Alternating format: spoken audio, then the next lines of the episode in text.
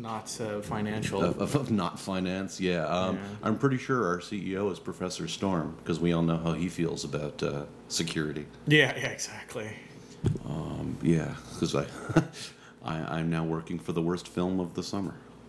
It sounds about right. One, one of the worst films of the summer. It's No Pixels.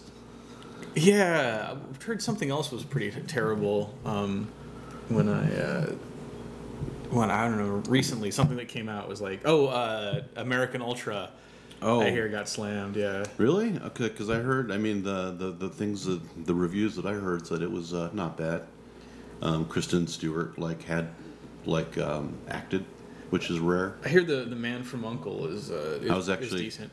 I, I, I, I was going to talk a little bit about the Man from Uncle. Oh, did you go see it? today. Yeah, I went and saw it. Cool, cool. Uh, we should probably introduce ourselves in case you've forgotten. In case we they've forgotten. They've all forgotten about us. Good They, they downloaded the fucking podcast. Good evening, those people. I don't know. Maybe you know I think you mean that guy. that guy. Yeah. Yeah. Uh, good evening to the Fat Jew, and uh, who was just rebroadcasting this as the Fat Jew Cast. yeah.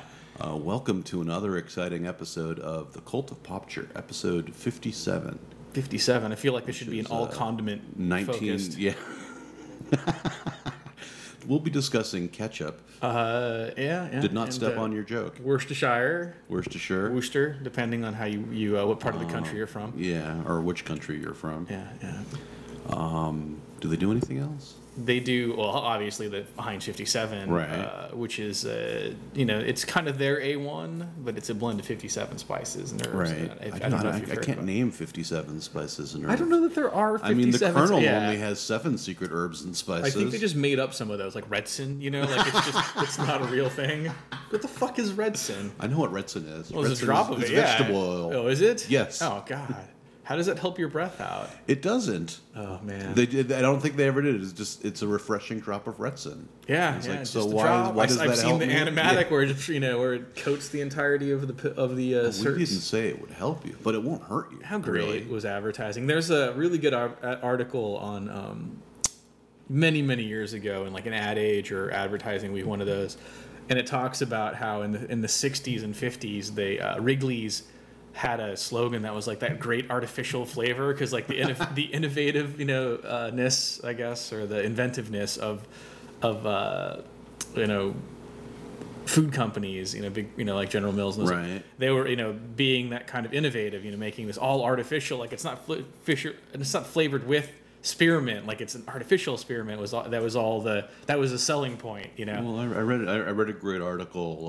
uh, on the internet somewhere. Uh, yeah, go just go look on the internet somewhere. Yeah, just for, Google uh, internet. It was basically the war between um, butter and margarine Mm-hmm. when um, you know when margarine was first created, and Mm-hmm. the butter people just were the butter people. What do you mean? But- yeah. Um, we're just you know coming up with everything short of uh, you know margarine will cause miscarriages and such, but it was just slander and lies and yeah, I the I remember the uh, imperial margarine commercials, you know. the, the, the crown. Yeah, yeah. I mean, when uh, but it's funny how we've come around. Like you know, uh, natural kind of comes in with like the '70s. You know, I want to say like late '60s, '70s, and and now uh, you know we're definitely. Well, now we have to specify our natural as organic or non-GMO. But or- then the yeah, but then the '80s were just all about what just.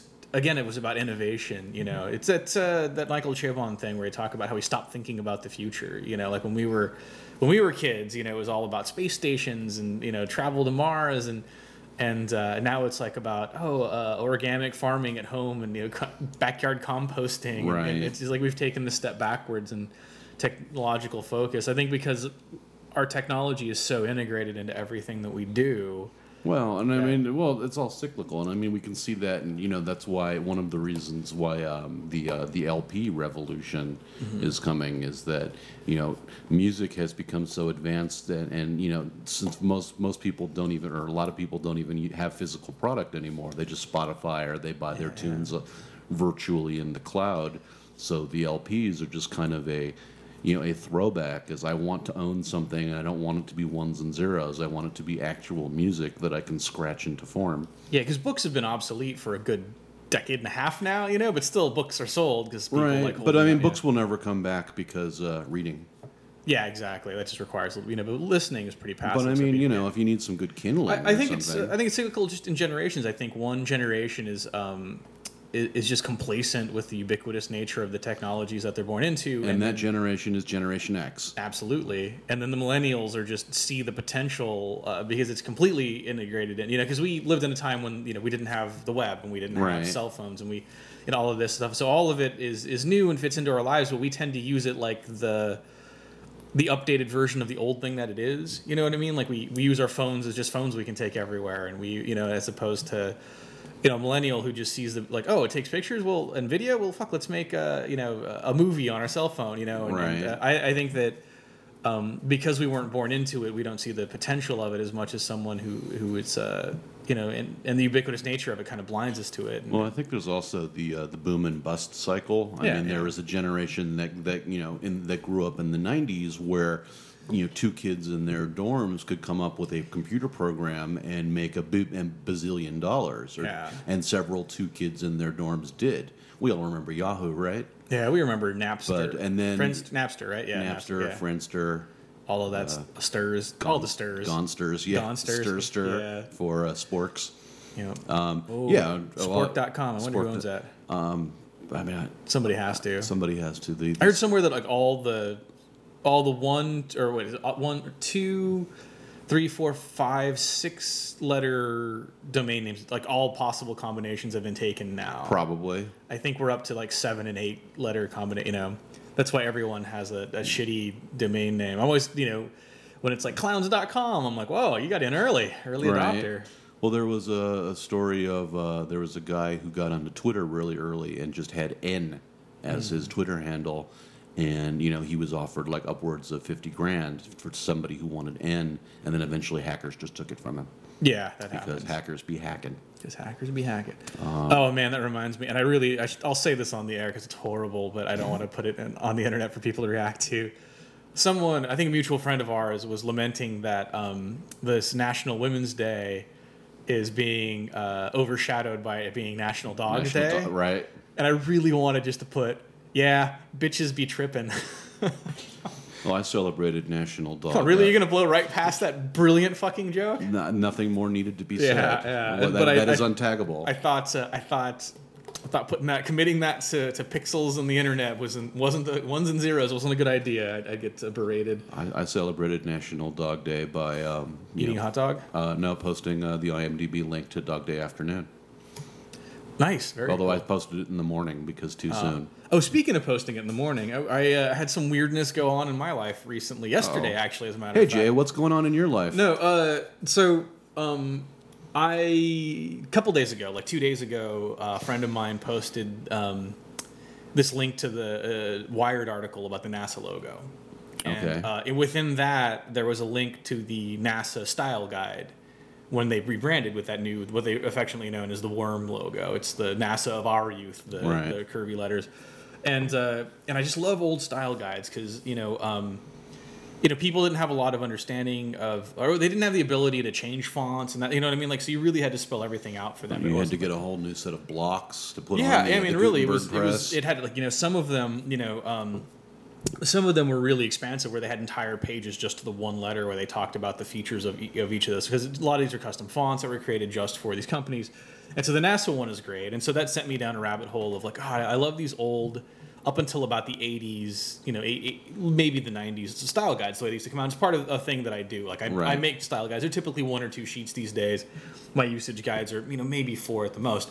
Um, just because everybody understands fonts these days and that sort of thing, and, and we just generally just pick a font. We're like, yeah, just Um, make ev- sure. everybody else understands. well, you know, fonts. it's like make sure you download Garamond, and we're only using Garamond. You know, so and only use bold in this form, only use italic when you're subheading. Blah blah. blah.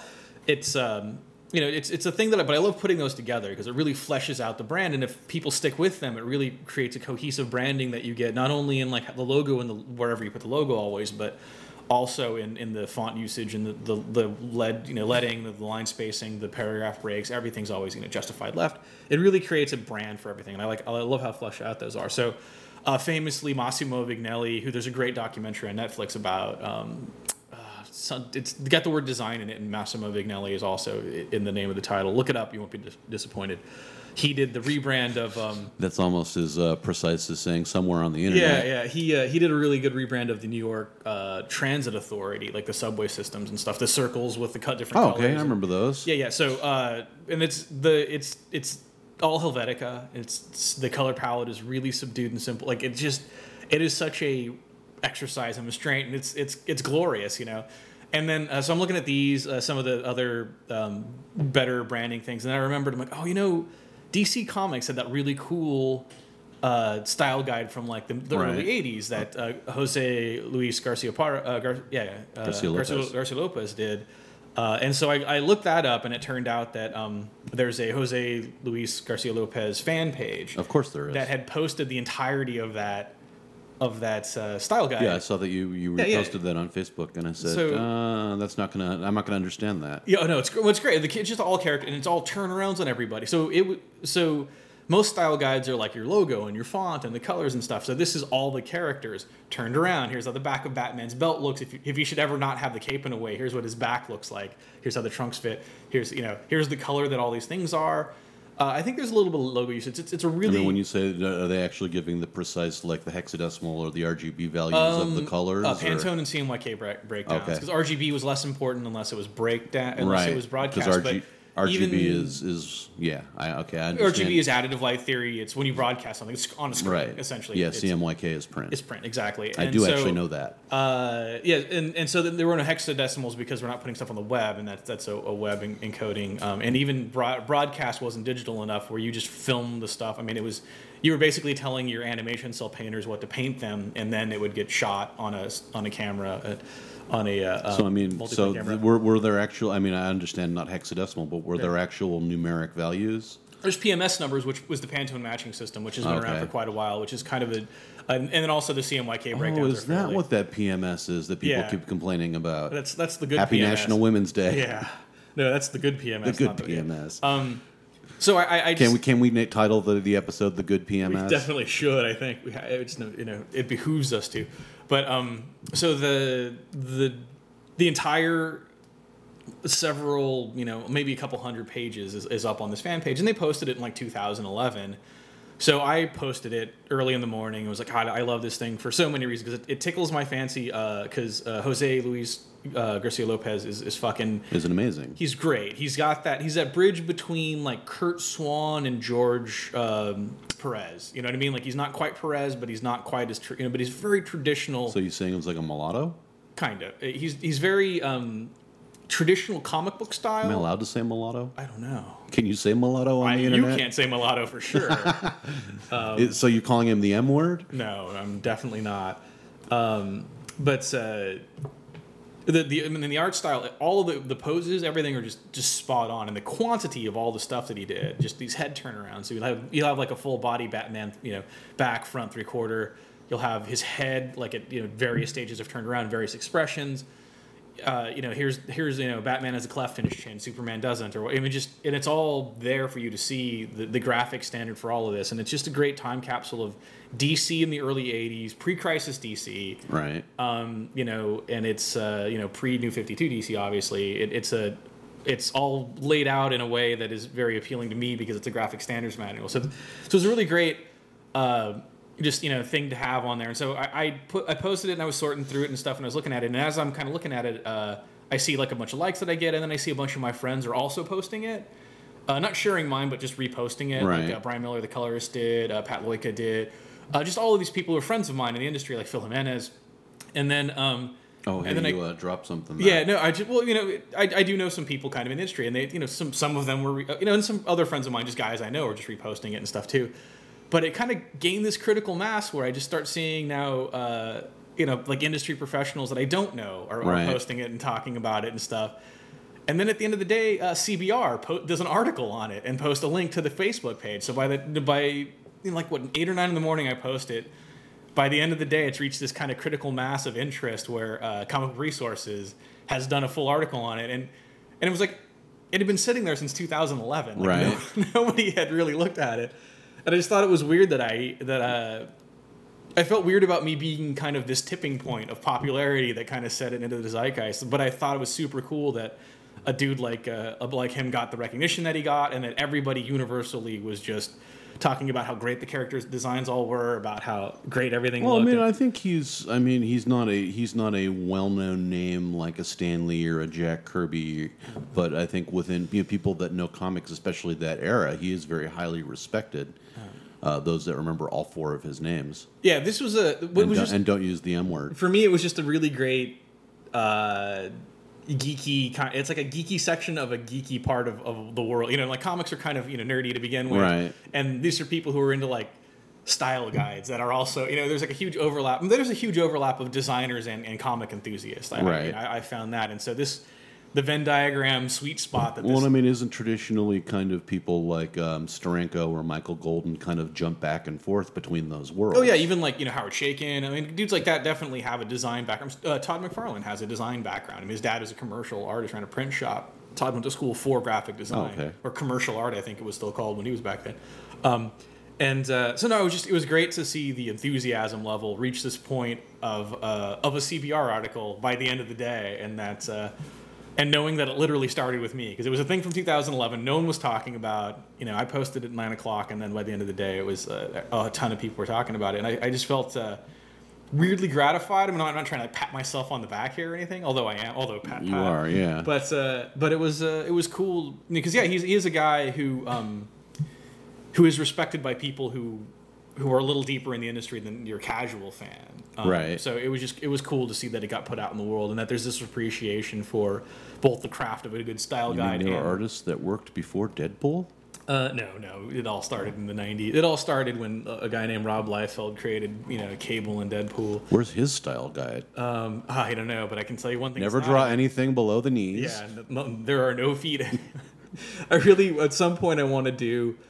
Uh, I want. I said this before. I wanted to do like a Rob Liefeld, um, Dale Keown anatomy book, like combo anatomy book. I don't know Dale. Do I know Dale? He does Keown? uh, Pitt. He did the Hulk Oh, for a while. okay. Yeah, right. And so it's just got like all these extra muscles in there. Just the shoulder, rather than being just the front deltoid, the middle deltoid, and the rear deltoid, now has like 19 different. We deltoids. used to have a care. Um, uh, uh, this this is this might be the nerdiest thing that I've said on this podcast, which is dedicated to nerdery. Um, before Robot Chicken, we uh, a friend of mine and I used to have the action figure wrestling league, where we would, and we didn't have can, uh, we didn't have video. You guys did this between giant orgies you were having. with- Yes, with all the exactly. Okay. We we would you know, hey, um, Madonna, can you leave the room for a few minutes? We got to do action figure wrestling. So um, it was still it was all stills. Um, oh, that m- might surprise you too on to, to to learn that there was marijuana involved. Oh, okay. Um, but yeah, was, stills, this is digital photography. this was digital photography. Oh, was I, digital. I wasn't animating it, but we were just kind of uh, taking pictures of the. you were of- taking of digital figures, photos, or digital photos. oh, so you could see them right? Because I was thinking there was like developing time involved No, in this. yeah, no, I'm not. Yeah, like I'm not- running to a Fotomat.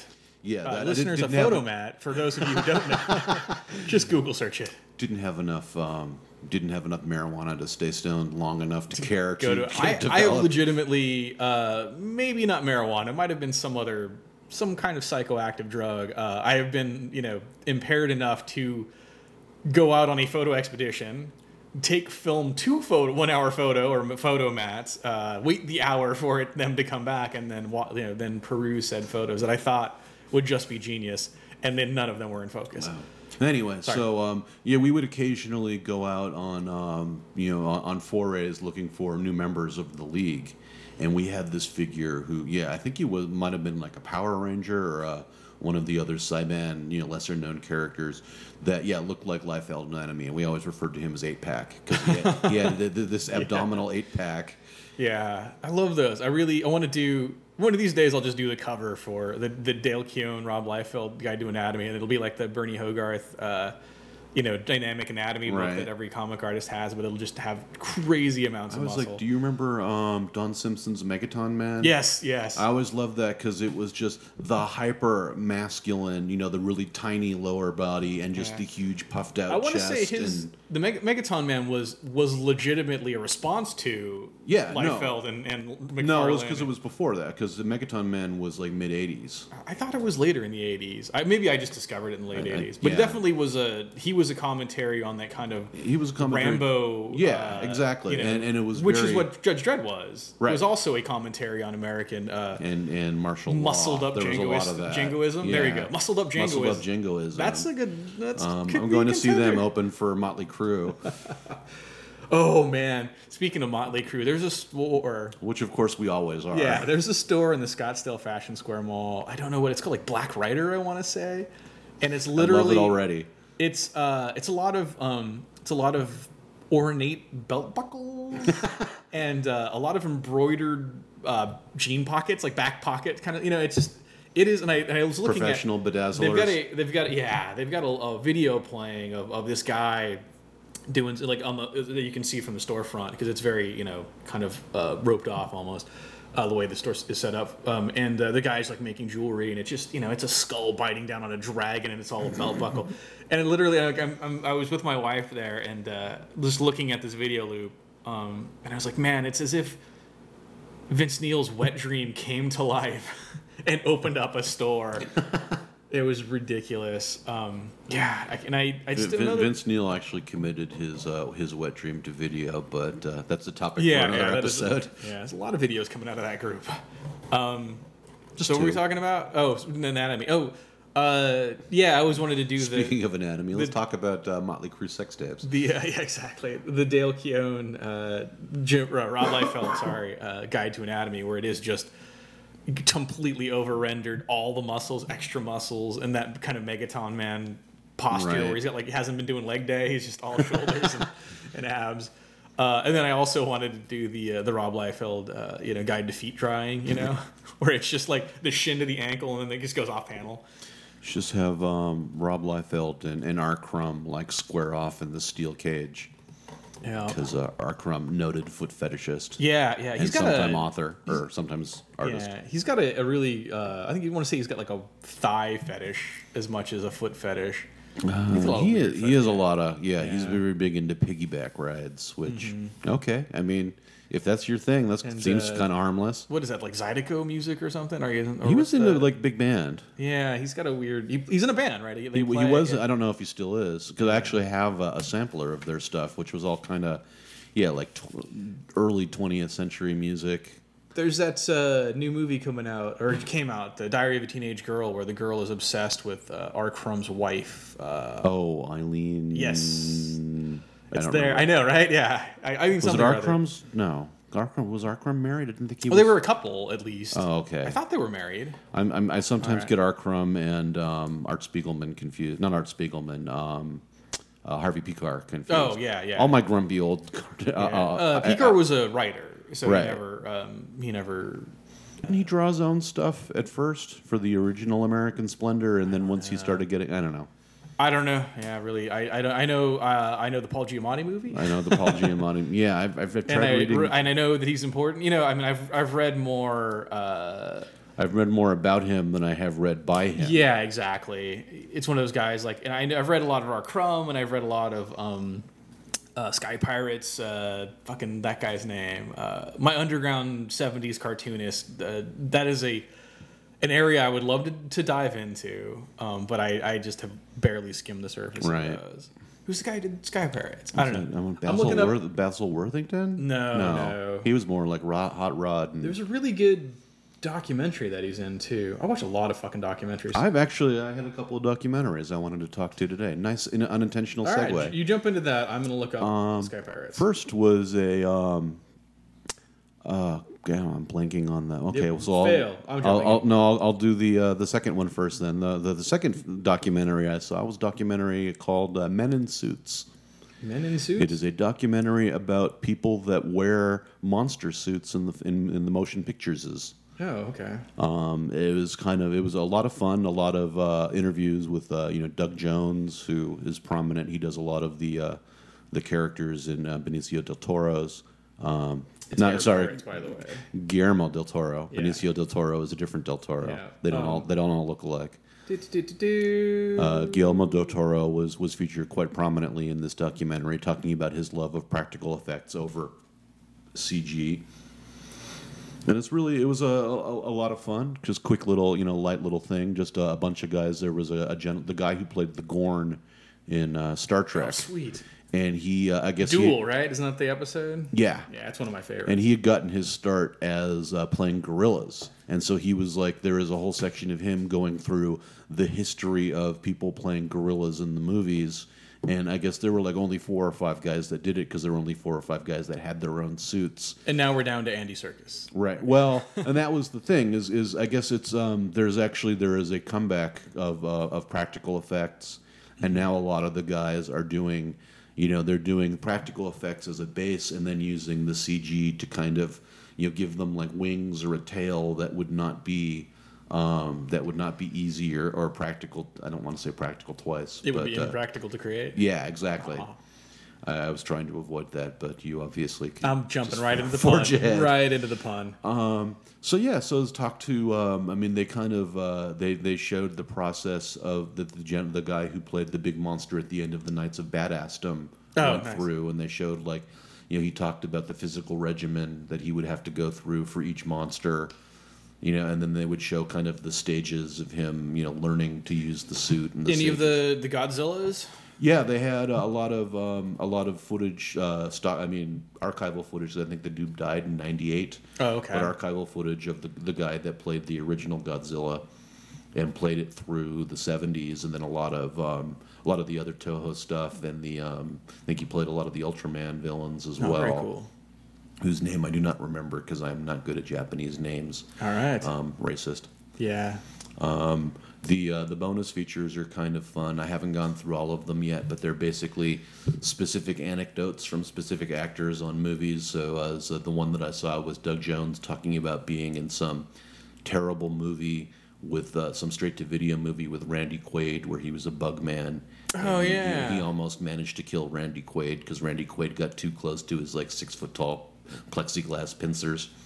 That sounds about right. I think the world might have been better off if uh, cousin Eddie had bit, bit it. And uh, I don't know. Randy like- Quaid's pretty entertaining. It Just I don't. I'd like him to be entertaining in other states, but Yeah, uh, I don't want him to get too close to me. But um, he's he's like Charlie Manson if he hadn't gotten to the whole murder thing. I think. Uh, um, so anyway, it's Air Pirates, not Sky Pirates. Air- okay. And it was uh, Dan O'Neill was the guy who created those. I am not familiar with that. For some reason, Sky Pirates resonates. Sky but, Pirates is uh, a movie. It's a shitty movie. Air Oh, Pirates. okay. Yeah, uh, that was the. Air Pirates is the people who got sued by Disney because they basically use Mickey Mouse or the. Oh uh, right. Okay. Well, they're the reason. That's right. Okay. They're the reason that because he he started using the Ub Iwerks version of Mickey that had been out of circulation since like the '60s, and when he started doing it, Disney then started printing old stuff of the Ub Iwerk, so they would maintain the copyright of Ub, which is uh, you know I don't know if people know how copyrights work, but every, you know you have to continue you have to continue publishing your characters in order to maintain the copyright. Every so often, you get these random comic book. Uh, you know, you'll get a, a Wannabe story, or Right. the Well, Challenge of the uh, Unknown- yeah. why we always you know get a Fantastic Four movie every ten years. Yeah, and yeah. Similar. Well, that was why.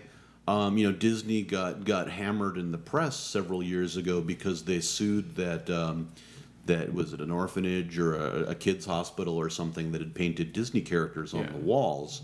And what nobody in the report uh, the the press reported was that Disney has to actively defend their copyrights, or else you can use that as a precedent Yeah. to to vie them away. And Disney is nothing without its IP. Yeah, yeah. So, um, but uh, yeah, it, it was one of those weird things where, where uh, yeah, they'd been using an antiquated version, which I like the uh, the Ub Iwerks version of Mickey because he's got those uh, that secondary set of lines by his eyes, and the eyes are all black. There's no there's no white to them.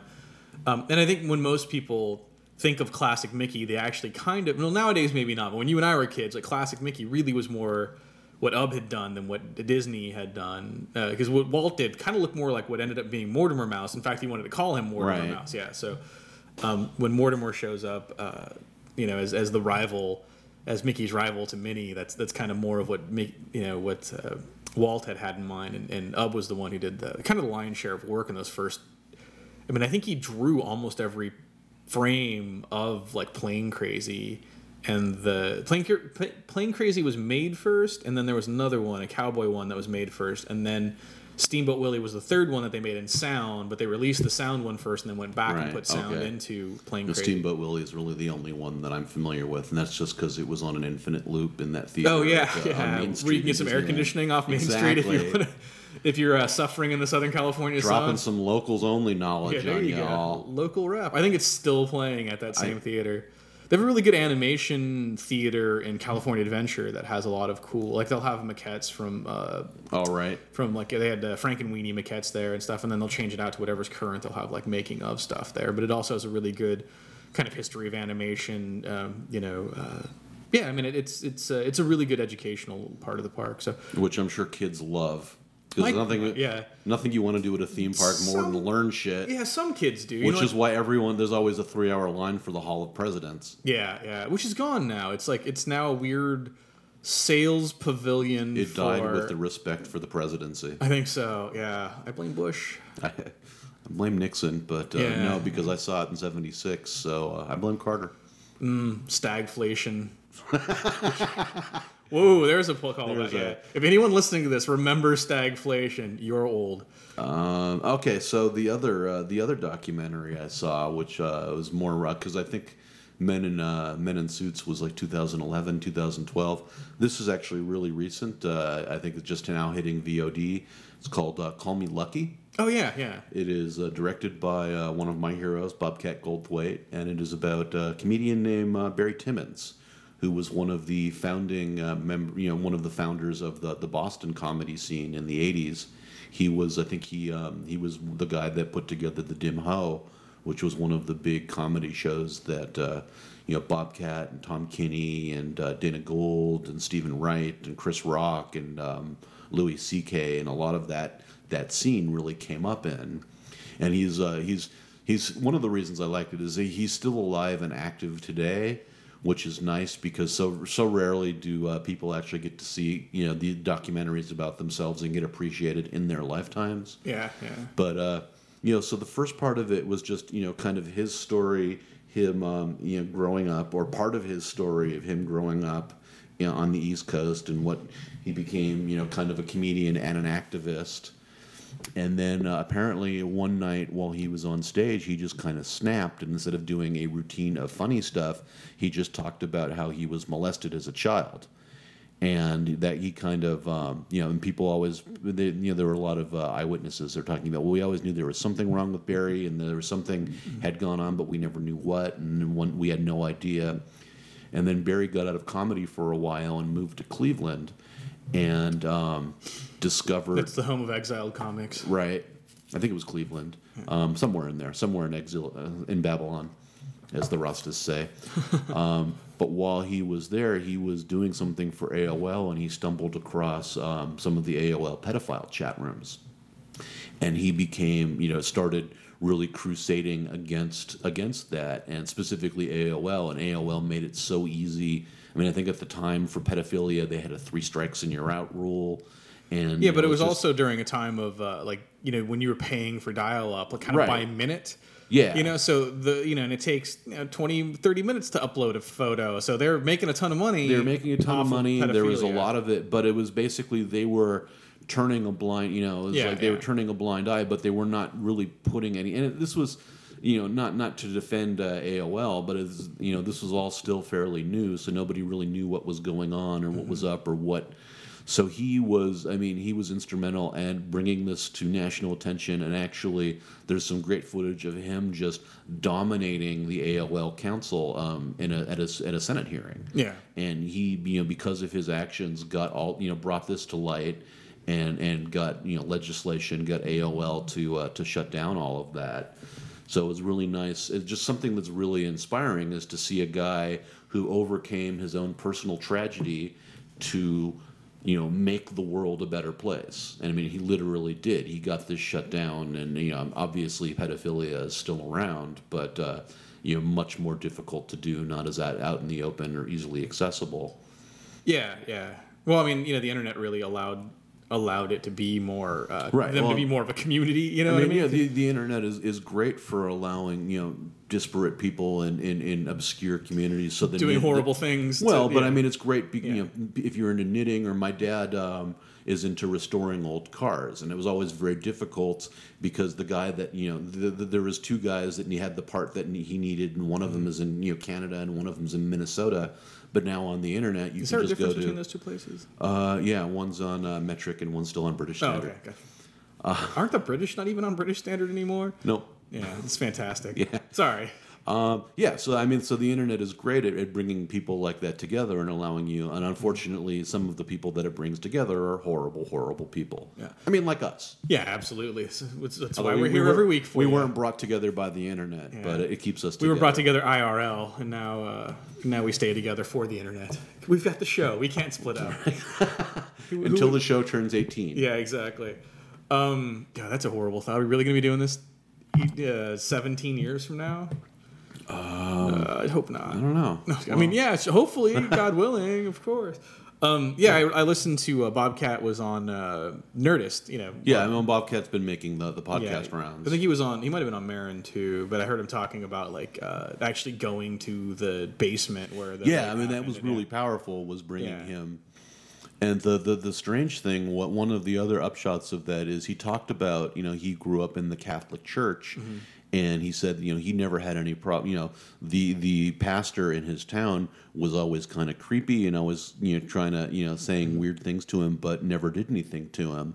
But once he got up and admitted that he had been raped by uh, someone else, it was like the babysitter's father or something, someone kind of vaguely related.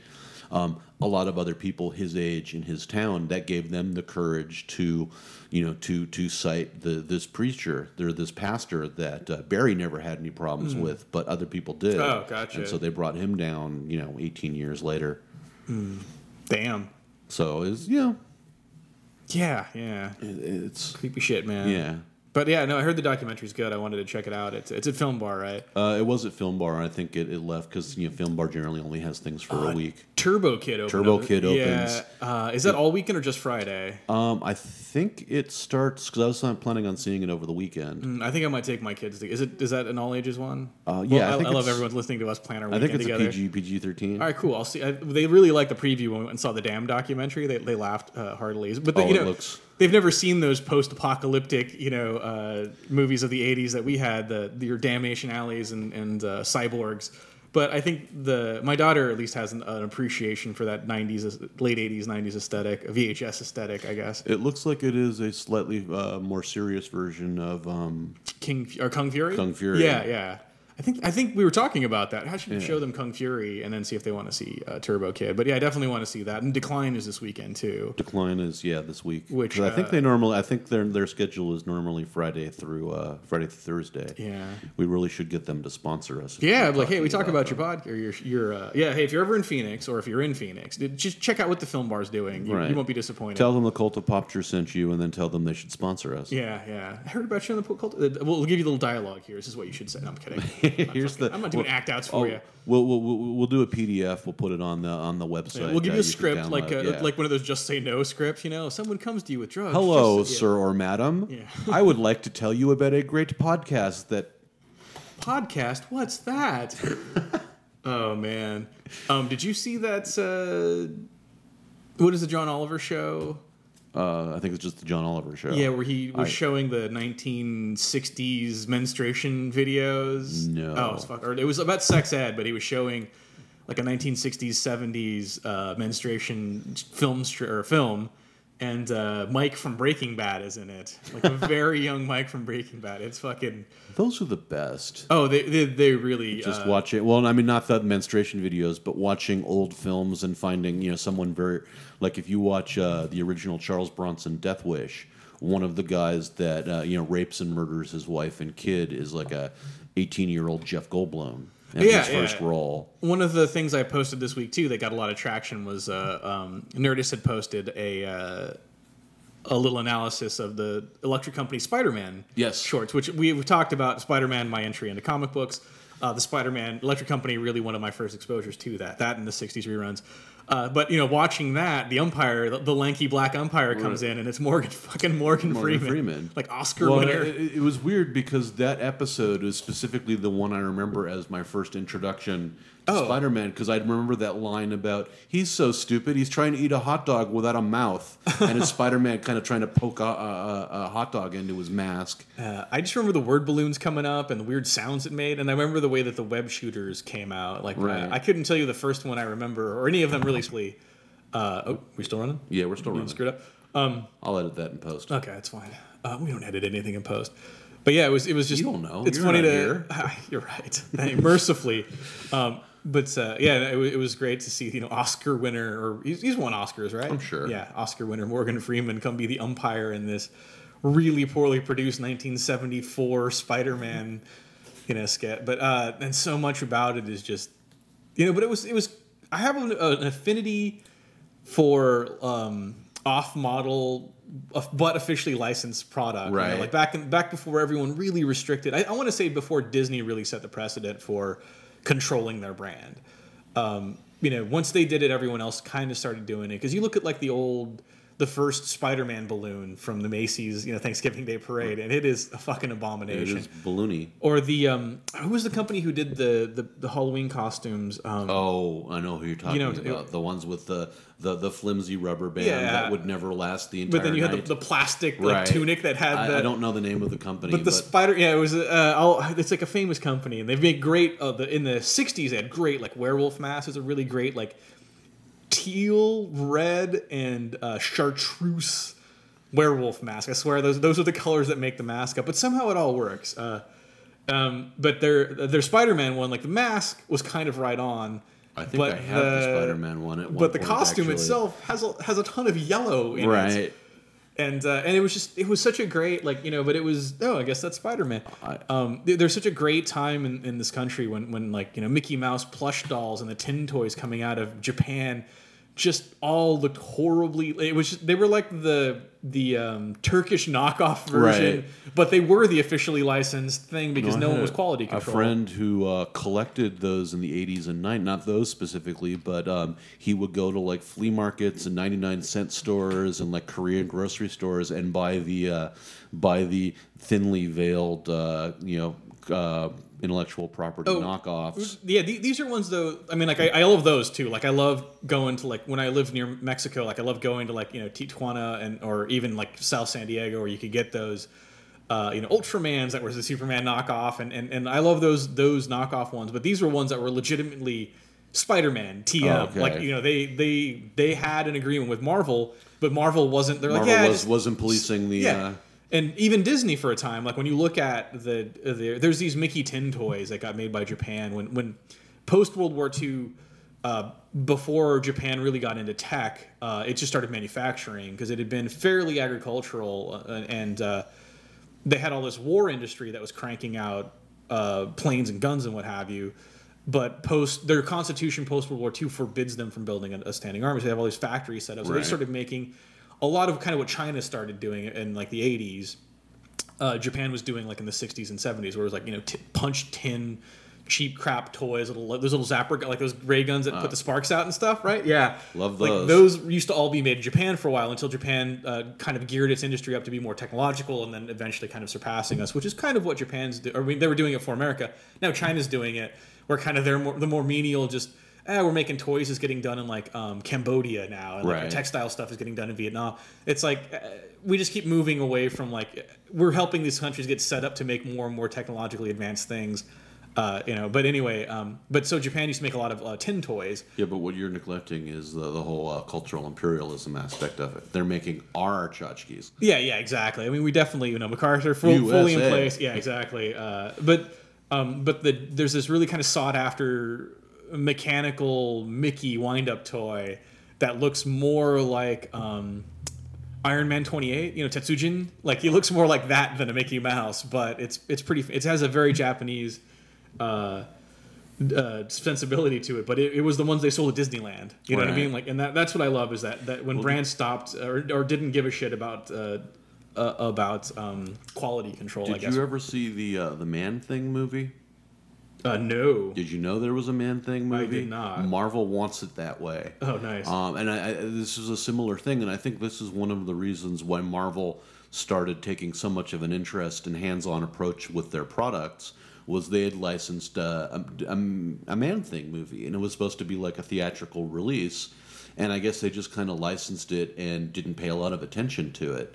And then when it came back, it was, I mean, the character design looked a little bit Oh yeah, I remember Yeah, that. yeah. So there's these horrible off. Yeah, sorry. Um, the character looked, you know, you could tell it was supposed to be the man thing under all that terrible, terrible '90s CGI, Mm-hmm. and uh, they used the name Ted Sallis, um, which was the man thing's original name, and then that was pretty much the only resemblance. And um, you know, Marvel's like, oh wait, we should have been paying attention. We're not allowing that on the big screen. and I think it got like it, it, it, it kind of got sloughed off into a straight to sci-fi because uh, you know somebody had the rights to do something with it and buried. I don't even know if you can get it on uh, on DVD release anymore. But it was you know was one of those where they're like, yeah, we really need to start paying more attention to what people are doing with our stuff. Yeah, that really, like I said, it wasn't until um, Disney kind of started clamping down on the, the the way Mickey was portrayed that everyone else kind of followed suit. But you know, you, yeah, I mean, you look at like the even Spider-Man, the way that he's he's shown in like the Nicholas Hammond movie. You know, like he's got that big. He looks Well- more like Japanese Spider-Man because and that was i mean that was a big thing. And i mean if you remember um, you know lucy used to just slap her likeness on anything for the longest time. And this is kind of uh, what they make fun of with krusty the clown. But i have uh, you know board games um, upstairs that lucy just kind of slapped her name on that she obviously had no idea what they're doing. It's kind of later in life. It was a, a big cash grab i don't think people real you know it was more of a uh, you know, branding was more of a, a, a wide net than uh, than a narrow cast foc- uh, focused. yeah, for sure. Uh, It definitely was just like, well, the name's out there. You know, like they're not Right. really like, yeah, who cares if Well, I doesn't mean, yeah, and that's you know, our, our- a lot of our broadcast industries were just you know solely founded on the let's get their name out there. I mean, there were no commercials, uh, you know, Skelly Oil or, or Patriot Cigarettes or whatever would just sponsor a show. Oh, there in it hopes is. That, So that's that's the top part of the costume with the yellow where the blue should be. oh, right. Yeah, I totally had one of those. I'll dig up a photo of me. And I know I have a photo of me in that costume. Right on. That's that. Uh, that's, is, that what sparred the Lucha Libre? Um, you know, the lucha libre was just uh, growing up in Southern California, being a Mexican Okay. kid in LA. Like I, trying to think where I first got. I mean, I, honestly, I can't remember a time when I just didn't know what those were. You know what I mean? Like I remember going. Like my grandmother's uh, lived in um, Pico Rivera and Montebello. And I would go stay with them during the summers and stuff. And I remember we would, would walk down to the corner store, and they had um, they had these things. God, I'm trying to remember what they they were like Letrasettes. I don't know if you know what Letraset is. All right. So a Letraset is uh it- it's it's uh it's kind of like a sticker, but it's like usually for usually for uh, for graphic design purposes. There's letters on there, and used to have, when you were doing mechanical art boards, or they were on clear plastic. And they had the black letters on there, and you put it down and you burnish, you rubbed them, and then the letter stays at the paper. Okay. So it was those, but they were um, Like the reverse of Silly Putty. kind of. So these images are just on like a clear backing. You put them on, a, and, and so you would get those, um, and they had uh, superhero ones too, because you used to get Spider-Man ones, and you, you got like a you got a, a booklet of one, and so you'd open it up, and there's like a two-page spread of like the city, Okay, and then and you then had Spider-Man, and you would just put you would put Spider-Man where you wanted him to. You just kind of burnished him down, and then he was on there. And they had Lucha Libre ones of those. Okay. And I, and I remember the little uh, shitty plastic like the Colorforms, except uh, not more quite. permanent. Yeah, I can't. I don't, I don't even remember what the fuck those things were. called. I wish I could remember because if I, honestly, I'm sure if I saw one from my youth, I would freak the fuck out because I definitely bought that Spider-Man Cityscape one a couple of times. it's like the power record I have of Spider-Man. Okay. You know what I mean? It's just like one of those things. You're like, oh, power records. Like, Um, I still buy those when I see them. oh, whenever uh, they had a free one in the swag bag uh, stuff for free at, at PhoenixCon last year. They had a, they had a. Uh, How did I miss that? uh, I don't know, but I was just like, I'm this is all free, and like, even the record, I'm like, yoink, that is mine. So it was, uh, um, I believe it was a Superman one. So I've got, uh, I, I've, I have the Spider-Man uh, case and record for the the Lizardman and the Werewolf, Okay, I have that one. um, but I didn't have the comic that came with the big Okay. oversized comic. right. So I bought the comic separately, which uh, I have as, as just, and it's comic size, so it's not the big one that goes in there. I did see a complete one the other day of, of the entire thing, but it was like fifty bucks, Right. and I was like, I already have it. It's just not as complete as I want, but I also still have the one that I mean, that one's from my youth, from when I like I literally, and then I have a Batman one. Uh, that's a that's a big uh, you know full size uh, EP. I have two Superman 45s, and uh, and now I have the Superman uh, EP I size one. I have one of the, uh, the, I think it's Aquaman and Flash split seven inch, and I've got That's the, such uh, a great statement. Uh, I've got the uh, Steve Austin 12 inch. Oh my god, yeah! I remember on the inside of the um, on the inside of the Power Records, where the, the sleeve where you the the sleeve where you put the um, the actual record into. Uh, when you pull the record out, there's like these yellow. It's like yellow with like black line drawings and everything of other comics, and they have the Six Million Dollar Man one where his arms up and like all of, it's all being shot away. They have the um, the barbarian fighting uh, fighting the Star Trek Enterprise. Oh, right. yeah. I'm trying to think what the other Did one you is. see? I posted a photo um, on Facebook earlier this week. I don't know what con it was from, but from a, a con the last couple of weekends where there was a couple that were dressed as the Steve Austin and Jaime Sommers Oh, yeah. action figures. The dude had like his arm, you know, kind of rolled back so you could see the mechanics of his bionics Oh, yeah, and yeah, everything. And it was just, that. it was brilliant. It was like this is one of those where. I know seven people that will appreciate it, but those these seven people will love it. Yeah, I, I, I did. I saw that, and I think I liked it. But yeah, it was uh, whenever anyone gets into like that six million dollar man, bionic woman. Didn't Lindsay Wagner? Isn't she dead or she had sick? No. Is she still alive? I think she's still I thought alive. she had, came down with some bad kind of illness. I don't think so. Lee Majors, I think he must have like pissed off a mobster or something because he's kind of been um, in hiding since the Fall Guy. Dude, I used to work for. Uh, well, we worked together a long time ago, and then I worked for him fairly recently. He was a official member of the. Um, Fuck, I- uh, Lee Majors fan club. Like he had a signed eight x ten Oh, a certificate that came with being official member of the fan club. Remember, you remember the old days when you could get away with just wearing a bright red jumpsuit in No, public? yeah, no, I would love to. That's one of those Let's things. bring that back. I've got a couple costume ideas that I really want to do. Um, might talk my wife into both of us getting purple jumpsuits and going as Xana and Jana. Zan and Jayna? Nice. But like kind of the more you know, like a just a, a- an alternate take on them. You know. Right, Well, yeah, because uh, Steph's not going to take out her piercings. Uh, yeah, exactly. So maybe it's like the full hipster pierced version of, of Zan and Jayna. Which of your kids are you going to make come as a monkey? Um, oh, I could get Wilder to come as a monkey for sure. Quinn, although Quinn would probably eat that up. She, uh, funny aside, she this is all funny aside. when she was class president uh, or school president, student body president. That's what it was. Student body president at her um, so she was the man. one through eight school. So she was a student body president. Um, they did a bunch of fundraising, and the thing that they they bought with all the fundraising was a mascot for the school. So they they ordered, they researched and ordered a coyote because they're the coyotes to, to be the mascot. And so late in the year, A costume or an actual coyote? no, an actual costume or a costume. Oh. Sorry, a, a costume. Uh, so they, they got a, they got a uh, uh, you know plush wearable you know monster So they suit. bought a furry. and uh, it pretty much and uh, you know to, to their liking and their colors and everything and and um, and I asked Quinn, I'm like, oh, so uh, at some point are you going to put it on? She's like, I'm the first person putting this on. and she's like, I'm president. I decided this was the thing we're doing. I'm the first person who gets to wear this suit. I'm like, awesome. So yeah, the first person to be the post. So you're teaching your daughter all about abuse of power. Oh, pretty much, yeah. yeah. She learned it all on her own, but yeah. so I have a feeling like I think she dug being uh, anonymous that way. You've so raised feel, a furry. I feel like, uh, but the other, yeah. So one of one of my costume ideas is the fine purple like track suits. Uh, and then maybe just do because they had that, that V that formed uh, where the Z and the J were. So I would figure we would just wear black shirts under it, and I would do some kind of like very hipsterish uh, J and Z on the chest, probably in. Um, Because those were pretty overly stylized already, if I remember correctly. well, they had the big like Nightwing s collars, right. Well, because Um, it was the 70s. Dead Man, I would say. Um, and then they had the trunks on the outside, but they were the same color as their um, as their uh, as their tights. So they just had the line for And where they the trunks were. kicking, uh, kicking haircuts. Yeah, that's what I want to do. Is I want to get mine because his hers kind of curled up like a wave almost. I think his just kind of went back into a point. So I'm hoping I can grow my hair out to a point. So maybe that's one Halloween costume. I'm also thinking about doing uh, hipster Captain Marvel Jr. Where I just get like a blue T-shirt and I put a lightning bolt on it, but like just a full, like super squared, like no no point to it really. Where it's just I, I, I believe somebody's already done hipster Captain Marvel Jr. Really? His name was Elvis. Oh, gotcha. Yeah, and then I want to wear uh, yellow Chuck Taylors and just like jeans, you know, dark dark denim jeans, blue shirt, and then just a red hoodie. And I might do, um, I might do like a little bit of yellow detail around the hoodie, so it, it does look like Captain Marvel Jr. I don't know what I can do for like the um, the gauntlets that he has. I mean, or if I really need to. But I mean, fuck, if I let my hair grow, I, my hair looks like Captain Marvel Jr.'s.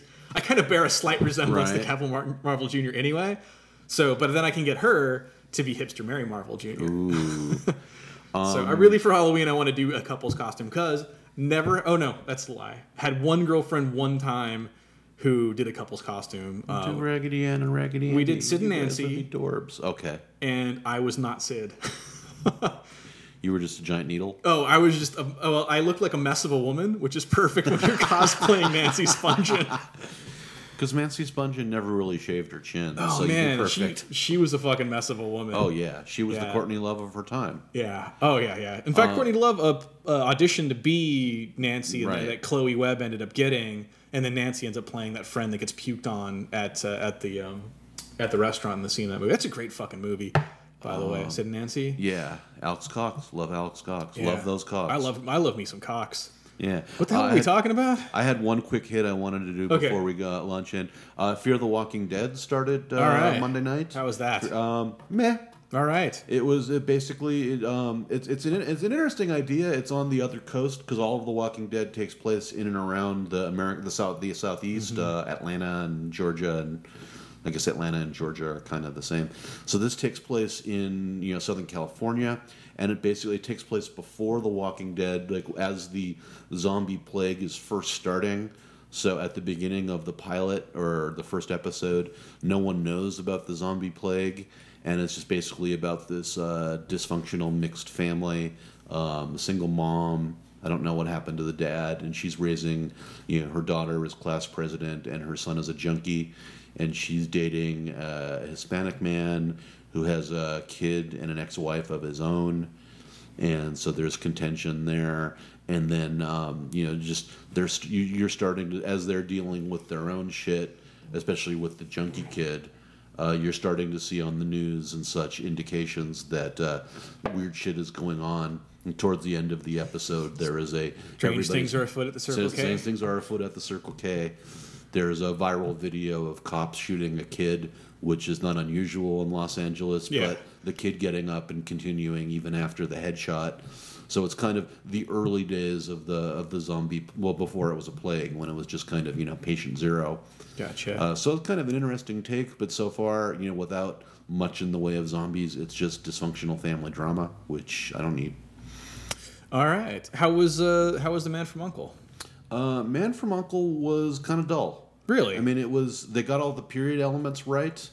Um, they didn't go. They, it's just it's, they didn't have a direction. Um, the acting, I liked Arnie Hammer as um, Armie? Ilya, Hammer as uh, Ilya Kuryakin. Um, I thought uh, Henry Cavill was a little off as Napoleon Solo. Um, just there How's was that girl from? Uh, Oh, she was great. I Ex thought she was the best. yeah. I don't remember her name. Yeah, she's the girl from Ex Machina, Right. which I haven't seen yet. Oh, Ex Machina is great also. Yeah. But uh, yeah, and it's just it was fine. It was more. Um, there really wasn't any action, especially from Guy Ritchie. There, I was expecting, you know, some camp or some, you know, just crazy balls out Mm-hmm. action, and there really wasn't. It was like watching a BBC production.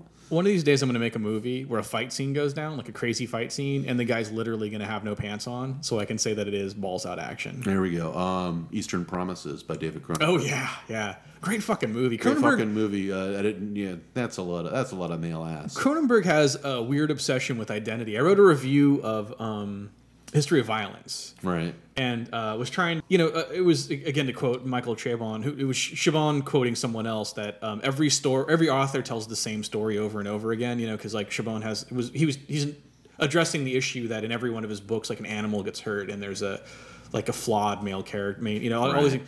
And he's like, yeah, every author just tells the same story over and over again. So I'm, I'm obsessed with the idea of kind of figuring out what uh, what directors and authors are obsessed with. And Cronenberg is obsessed with identity. He's obsessed with identity. He has. Uh, he, there's a few themes that run through. There's obsessed with uh, body image. Yeah, but that's identity. Okay. Because you look at something like The Fly, and it's And- literally and someone becoming, yeah, someone becoming something that they're not, like watching themselves turn into something like uh, uncontrollably. You look at something like Dead Ringers, and it's like when your whole identity is wrapped up in your relation to this other person, what happens Right. when you sever relations with that person? and even like Videodrome, Long Live the New Flesh. and uh, and then a history of violence is this guy like do you get to be who you think you are. Right. Can or, you cut off your history Yeah, or entirely? or does is the world always make you who it thinks you are, who it thinks you are? and Eastern Eastern Promises was uh, undercover as well, wasn't it? Yeah, it was a lot about, um, and it was about that girl being able to shake her history again, like her um, connection to that that world, and and you know, uh, trying to be away from it, but it, it, it's intrinsically who she is, and so she's going to be pulled And, into and it. And nobody saw the last Cronenberg film. what was the? It was was it? Per, no, it was. It had uh, Patrick. Uh, Oh, the, the, kid from Twilight. Yeah, Robert he's just- he's just taking a cab he's like ride taking or- a chauffeur. Yeah, a yeah, limo. yeah, a limo ride. That's it. Yeah, uh, I haven't. I love Cronenberg's movies though, so I'm willing. I'm really willing to, to give it a shot. I mean, even his adaptation of um, of the Naked Lunch Naked Lunch was brilliant. becomes about uh, you know well, because it's an unadaptable book, so it was Yeah, more yeah. about the the process of writing the book than about the book itself. and it's also a little bit about um, again defining who you are you know by the, the things that you do are, are, are we the things that we do and then the, do those then start to f- feedback loop define who we are because he creates the mugwumps who are then drugging him to create more story about the mugwumps so i think those kind of um, which I, like in zero i was talking about like that weird um, you know, like at what point does this become this Ouroboros of uh, of creator creation, where you know I make a thing, I make Lamano, and now Lamano informs how everybody views me, so that I make more things that are similar to, you know what I mean? So We're getting into some serious Grant Morrison territory. Yeah, yeah, but I love I love that idea that um, I mean I, I've always been infatuated with the idea that uh, that it is the viewer who completes the painting or the work of art, Right. And so they bring everything out, which is why I work in the style that I do because I try to elicit as much work from them as possible. I don't put every single element of everything on there. I try to abbreviate it so that people are then forced to fill in the gaps with their own memory, so they're personally involved. But then also that that um, that kind of washes my hands of ownership at a certain point. Like once I print it, I you know people see what they want to see and read into it what they want to read into it, and that's their version of the book, which may not jive with what I had intended, but it's still not any less real to them than. And I love that about music too, especially interpretive Right. things like poetry. Um, you know, they they become uh, they become co-authored by everyone who ever reads them. And uh, anyway, um, I forget what the fuck. Why did we get into Cronenberg? We were talking about. Oh, he's balls out. We got into balls out. yeah, yeah. Cronenberg's a guy I feel like we could do a deep dive into. Oh, to- totally. Um, we could. because I, I am obsessed with. He's he's a guy who who seemingly makes very different movies, but at some point you realize thematically Right. there's a thing about them all. And I just recently bought the um uh, the the Criterion version of Scanners on sale. Is that Cronenberg as well? Yeah, Oh, that, there's Identity too. I mean, they literally switch bodies at Yeah. the end. You know what I mean? Like Identity. Head's blowing up. Yeah, yeah. Oh man, I love- Michael Ironside's so fucking creepy in that movie. Well, Michael Ironside's just creepy. Uh, he's such a bad. I mean, him from that to Star uh, Starship Troopers V the series, like fucking. Dude, if I ever need a badass, it's fucking Michael Ironside. And then I heard him on Nerdist not that he was long out. ago. That Nerdist was great. And he's so fucking nice. He's Yeah. like he's the guy who like you would think would just kick everyone's ass and be gruff and kind of, but he's like the super nicest guy on the planet. I'm like that is not what I expected that dude to be like in, in person. Um, all right, are, we- are All we, right, have we reached so, that? Uh, Uh, we've reached that time again. Uh, I've been watching a lot of documentaries Apparently. lately, so um, I have eleven more that I've been really looking forward to. So we'll talk about uh, upcoming documentaries. Uh, number eleven. I'm not a psycho. I'm in character. The story of a Deadpool cosplayer. uh, number ten. a Deadpool cosplayer. A, yeah, well, just one, because you know, documentary about all the Deadpool cosplayers would uh, take forever. Uh, number ten, life is overrated. Zombies, vampires, and the gothification of our youth. All right. Uh, number nine, what do you mean by you people? Diary of a Social Justice Warrior. uh, number eight, uh, reboot my biography, the Dan DiDio story.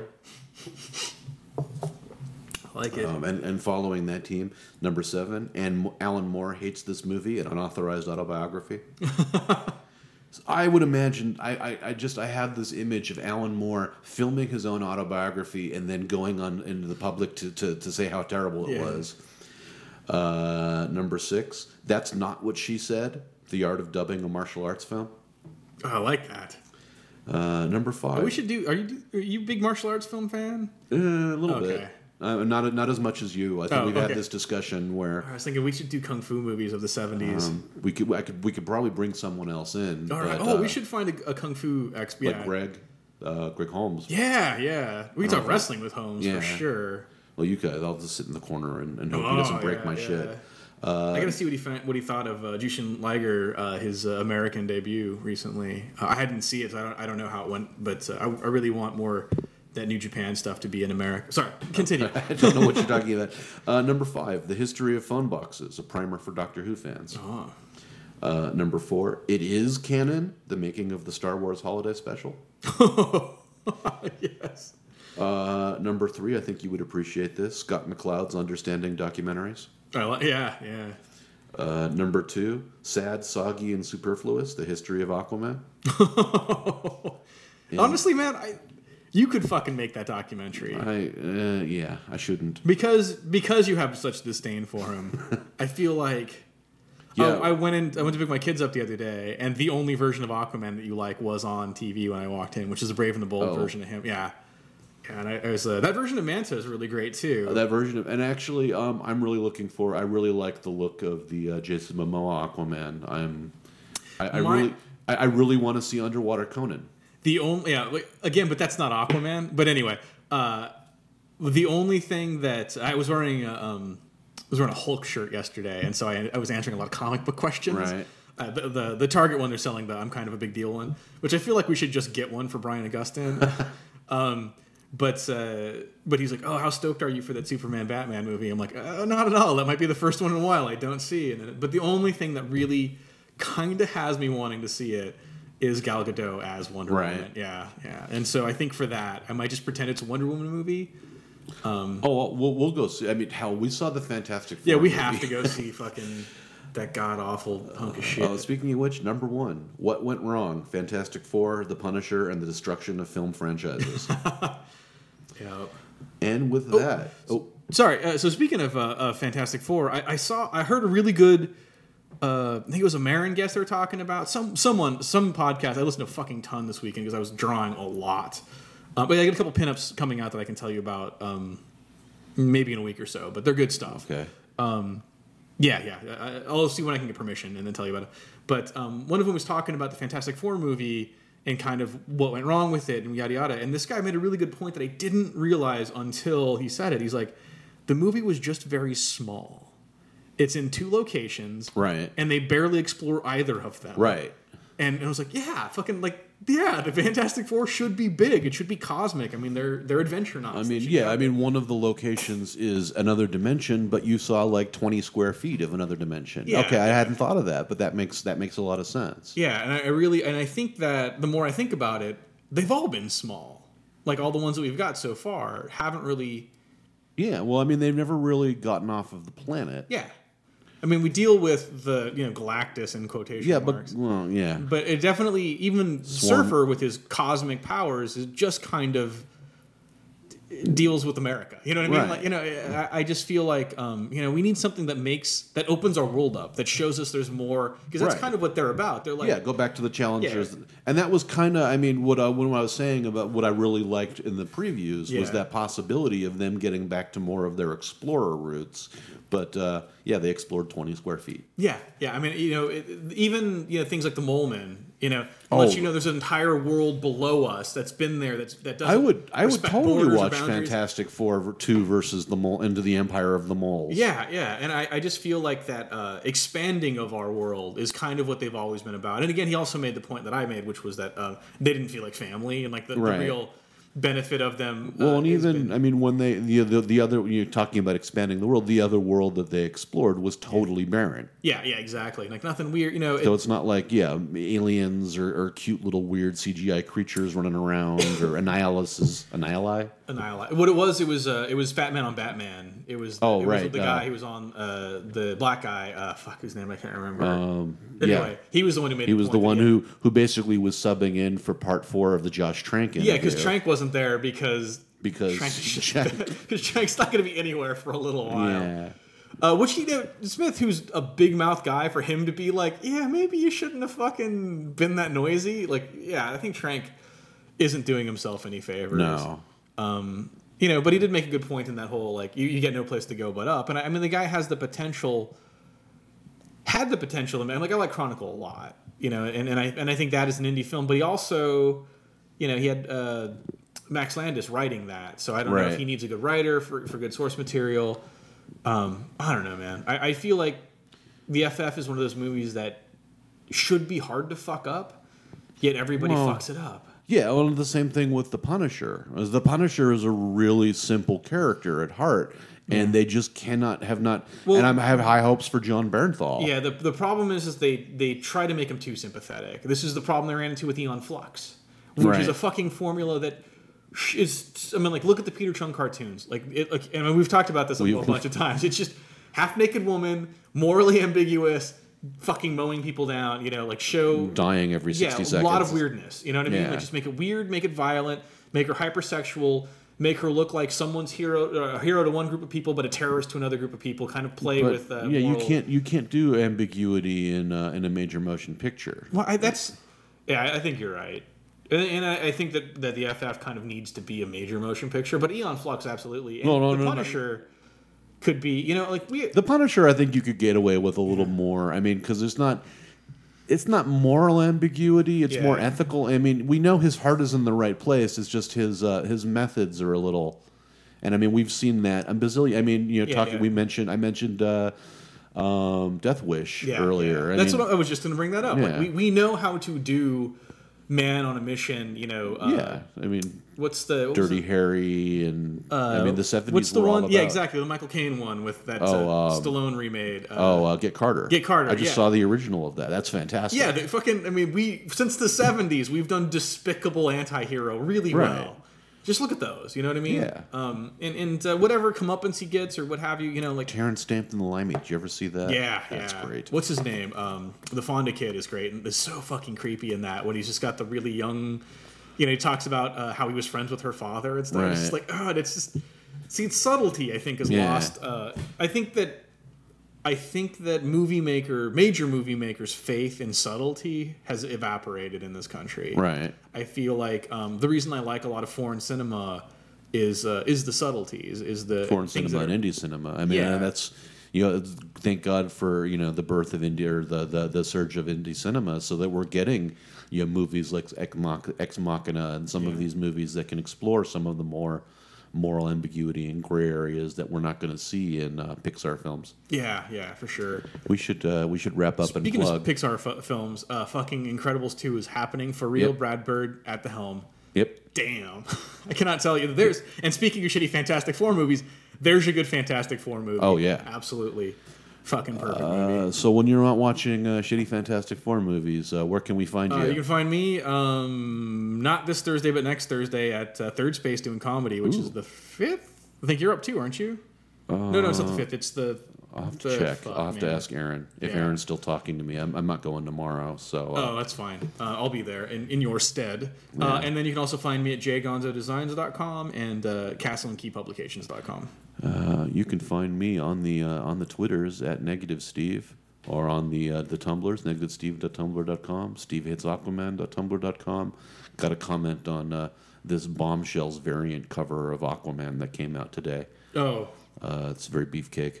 BK. Um, and you can find us at on the on Facebook uh, at the Cult of Popture or on the web at cultofpopture.com. Uh, once again, thanks for myself and Jay, and as always, insert catchphrase here.